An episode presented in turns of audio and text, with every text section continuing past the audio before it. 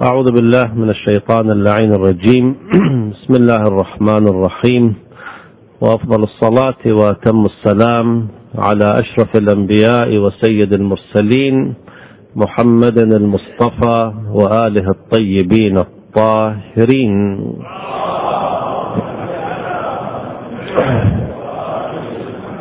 السلام عليك يا سيدي ويا مولاي أبا صالح المهدي.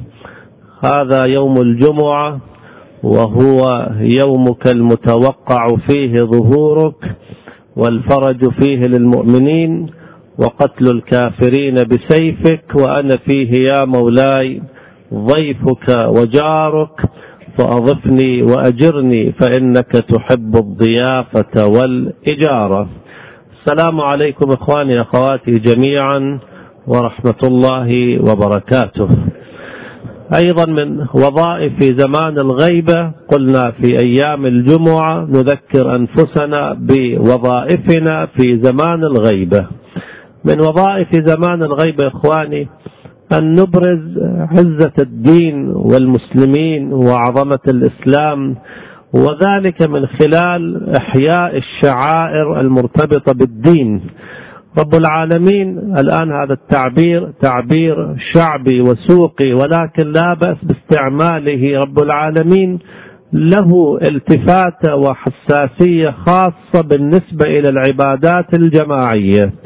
انظروا إلى الحج الحج الذي عند البعض الحج السريع قد لا يستغرق إلا أيام من التاسع للثاني عشر.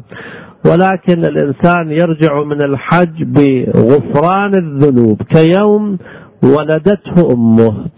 هذه ليست قوة الحج حجك أنت رب العالمين.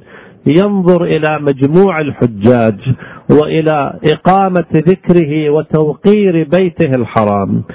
كذلك من العبادات الاجتماعية الجماعية صلوات يوم الجمعة المؤمن أنا لا أدري كيف المؤمن يوم الجمعة نفسه أو قلبه يتحمل أن يجلس في المنزل. أي شيء يشغلك إن لم تتقدم إلى صلاة الجماعة. المؤمن في يوم الجمعة أهم نشاط عنده في هذا اليوم كيف يصلي هذا اليوم صلاة خاشعة. أنا أعرف بعض المؤمنين هم صرحوا لي بهذا التصريح وأنا أقول بين قوسين افتح قوسا سريعا. البعض قد يرى من الرياء أن يذكر الحالات القلبية التي عنده. يقول مثلا البارحة في جوف الليل وأنا في قنوت صلاة الشفع مثلا انتابتني هذه الحالة. متى يحسن ذكر هذه الحالات ومتى لا يحسن؟ يحسن إذا كان ذكر ذلك لمعرفة سر من أسرار العمل. أقول فلان إنسان خبير بهذه الأمور ما هذه الظاهرة؟ رأيت شيئا أحسست بشيء. هنالك عجائب وغرائب في عالم الوجود غضوا أبصاركم. ترون العجائب. نعم الإنسان قد يرى شيء من ملكوت السماوات والأرض لا بأس بذكر هذه الحالة لأهلها ومن الواضح أن الداعي ليس ريائيا. وكذلك من الأمور الجيدة في هذا المجال أن يذكر الإنسان حالته تشجيعا للغير. إنسان ضيق عليه في الرزق التزم بنافلة الليل فتحت له الآفاق المادية والمعنوية. ما المانع أن يقول أيها الناس أنا فتحت لي الأبواب ببركة صلاة الليل. هذا لا يعد من الرياء المبطل الإنفاق العلني والإنفاق السري كلاهما محمودان بحسب الدواعي الباطنية. نغلق القوس. البعض يقول أنا من يوم الخميس وأنا أعيش حالة التوتر. التوتر الحقيقي إلى حد مزعج يقول آخر الأسبوع كأنه يوم الامتحان. ليلة الجمعة ليلة الامتحان ويوم الجمعة يوم الامتحان. أنا لا أدري أين وصلت من ربي؟ ربي يتعرف علي من خلال صلاتي وخاصة في ليلة الجمعة. أبواب السماء تفتح. لو أن إنسانا فتح بابه للجميع في عرس في فاتحة ولكن جاء البعض وطرده من الفاتحة أو من العرس. ألا يقال أن العلاقة متوترة جدا بينه وبين هذا المطرود؟ في ساعة اللقاء العام ليلة الجمعة ويوم الجمعة.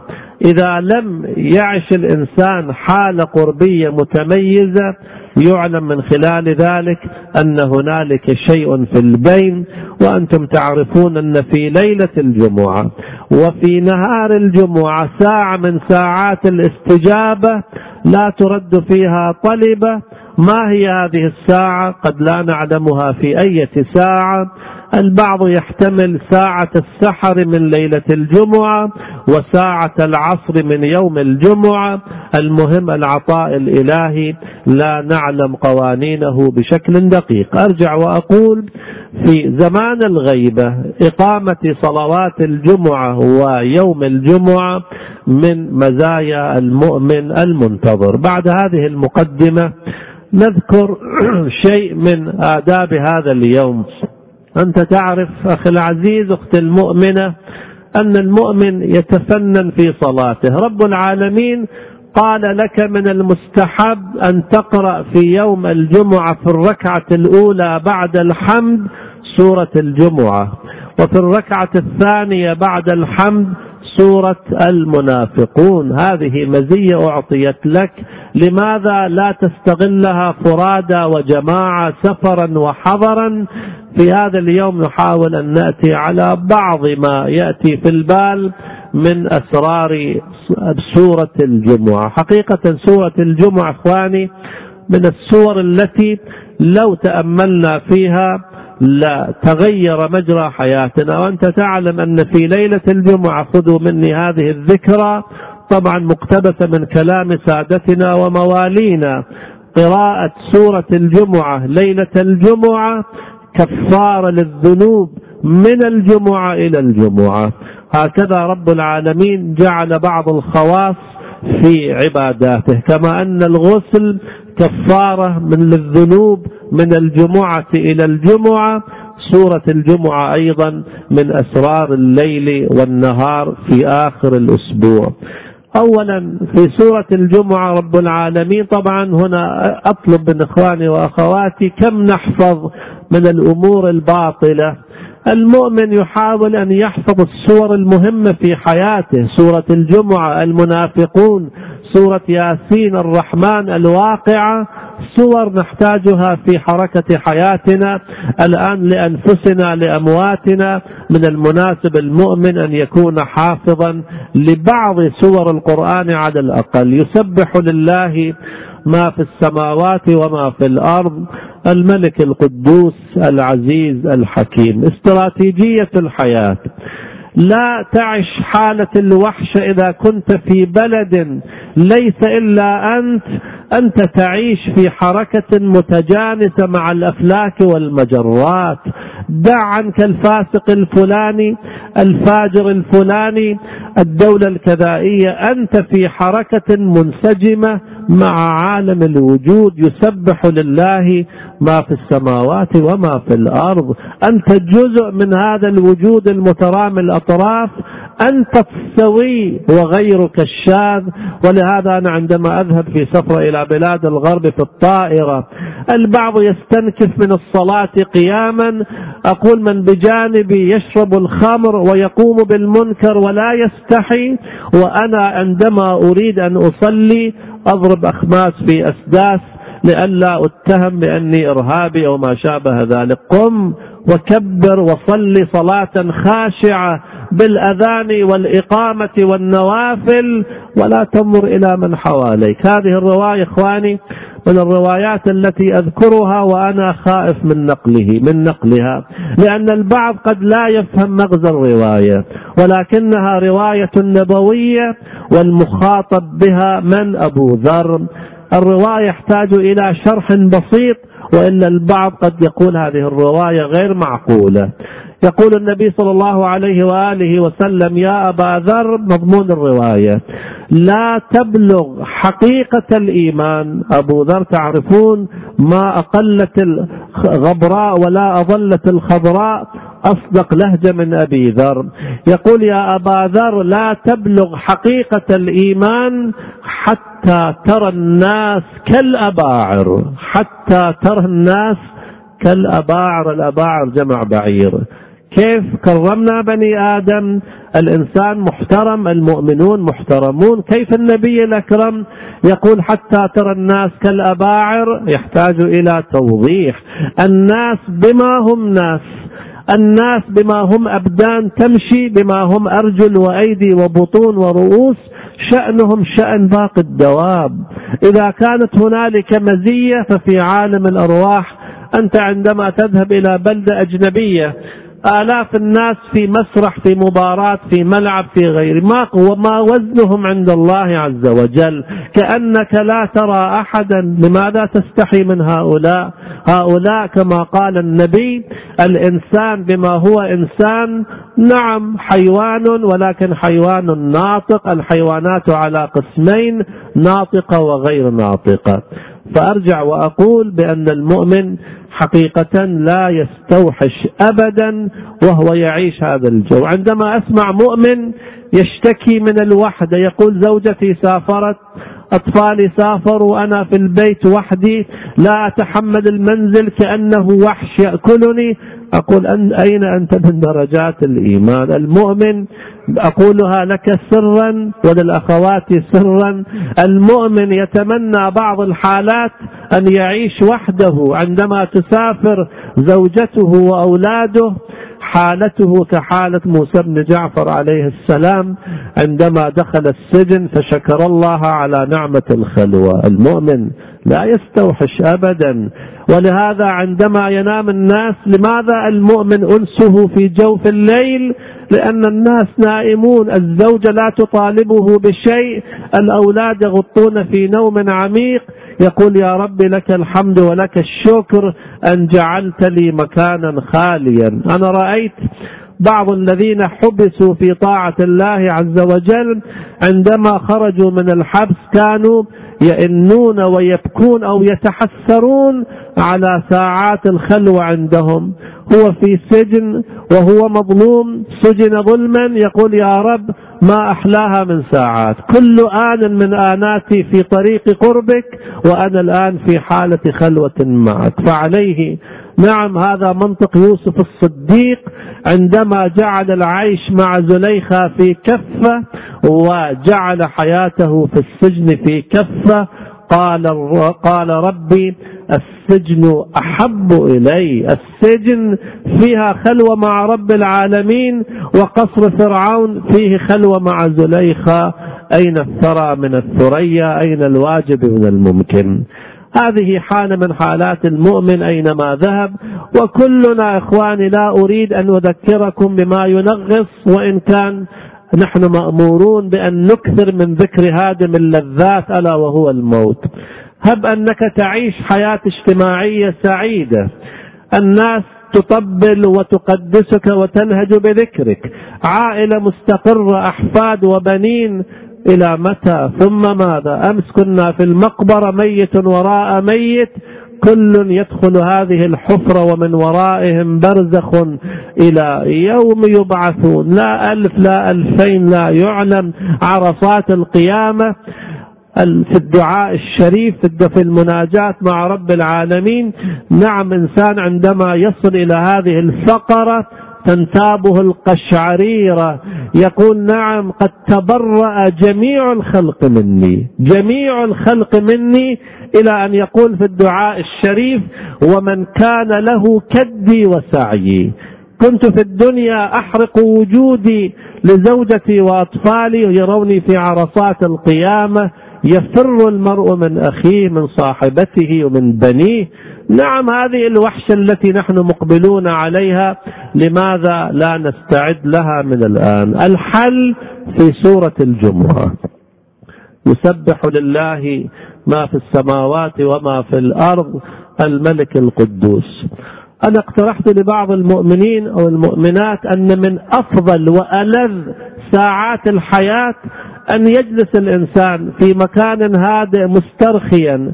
ويا حبذا لو كان على شاطئ بحر أو نهر وتحت ظل شجرة عليها عصافير تغرد يجلس في الزاوية ويعيش المحضرية الإلهية.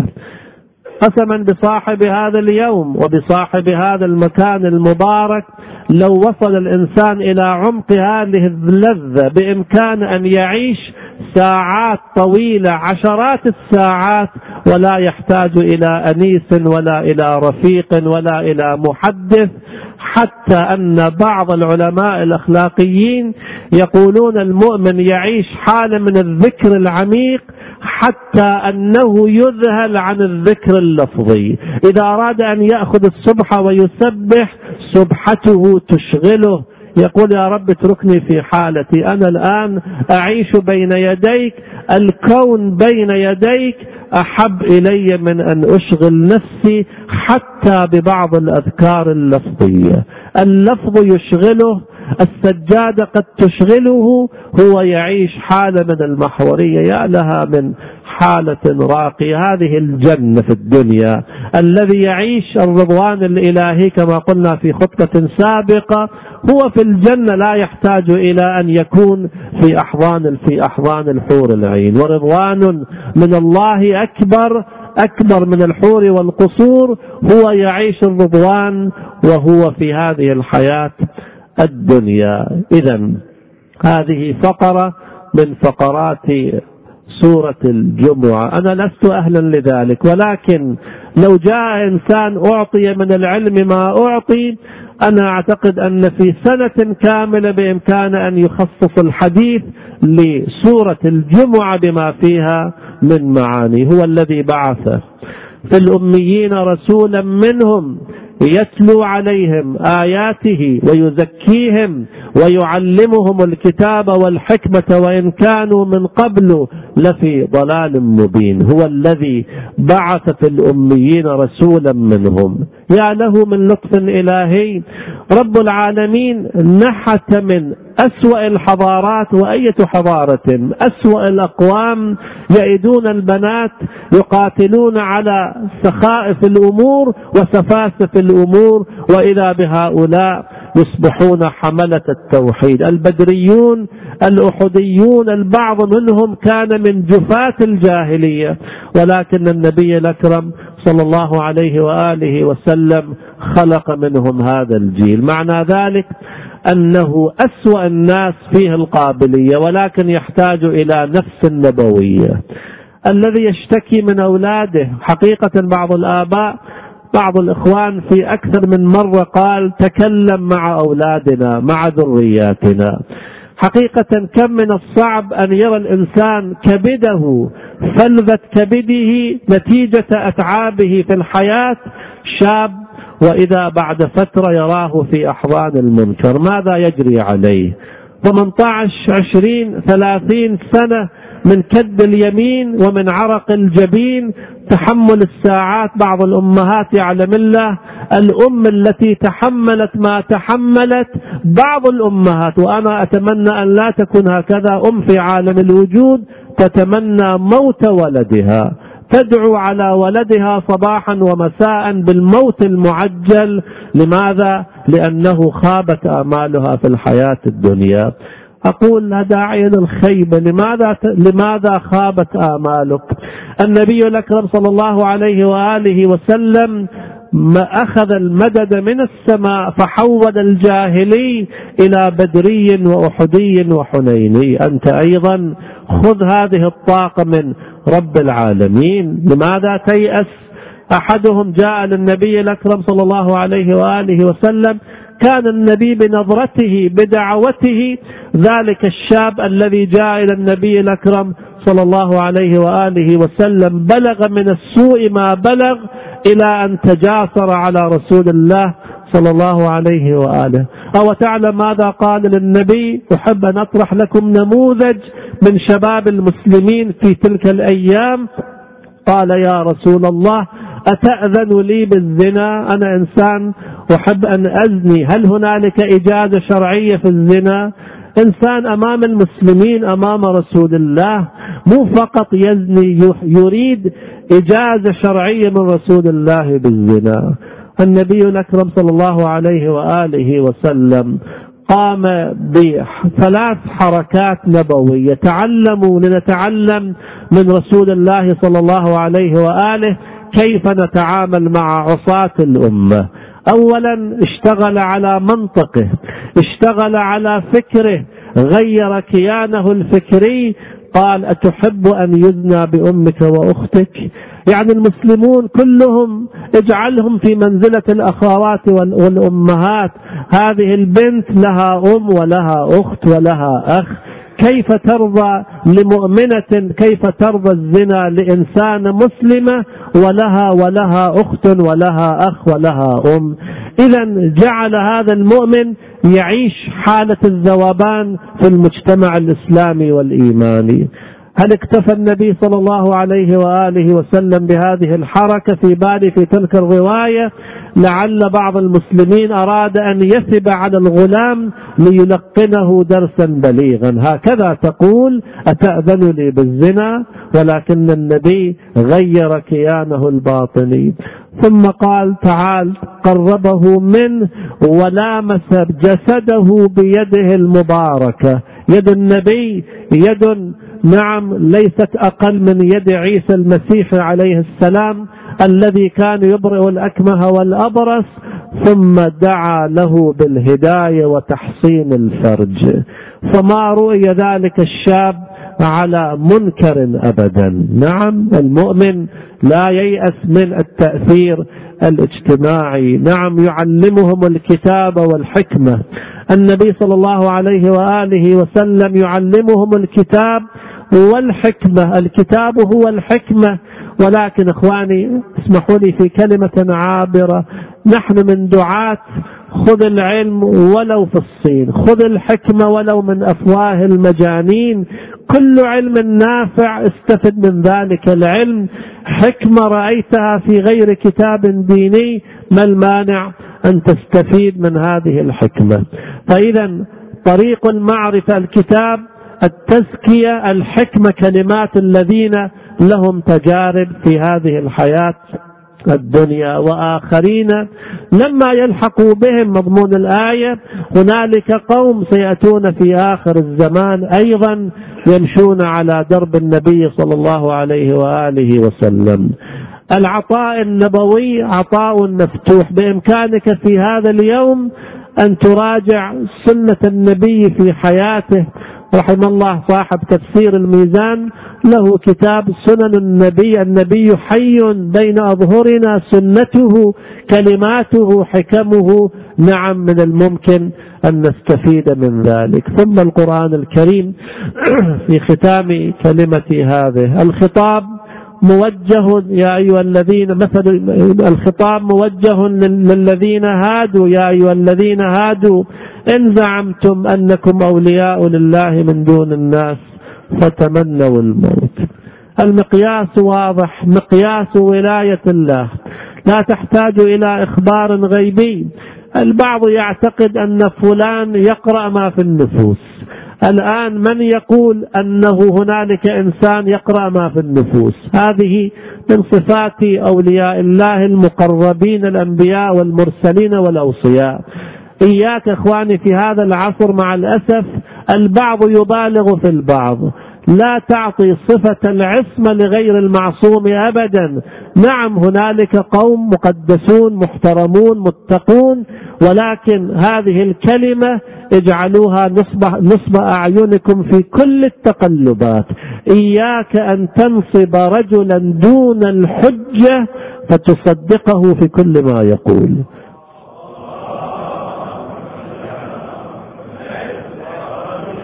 يبدو هذا الحديث وقع موقعه.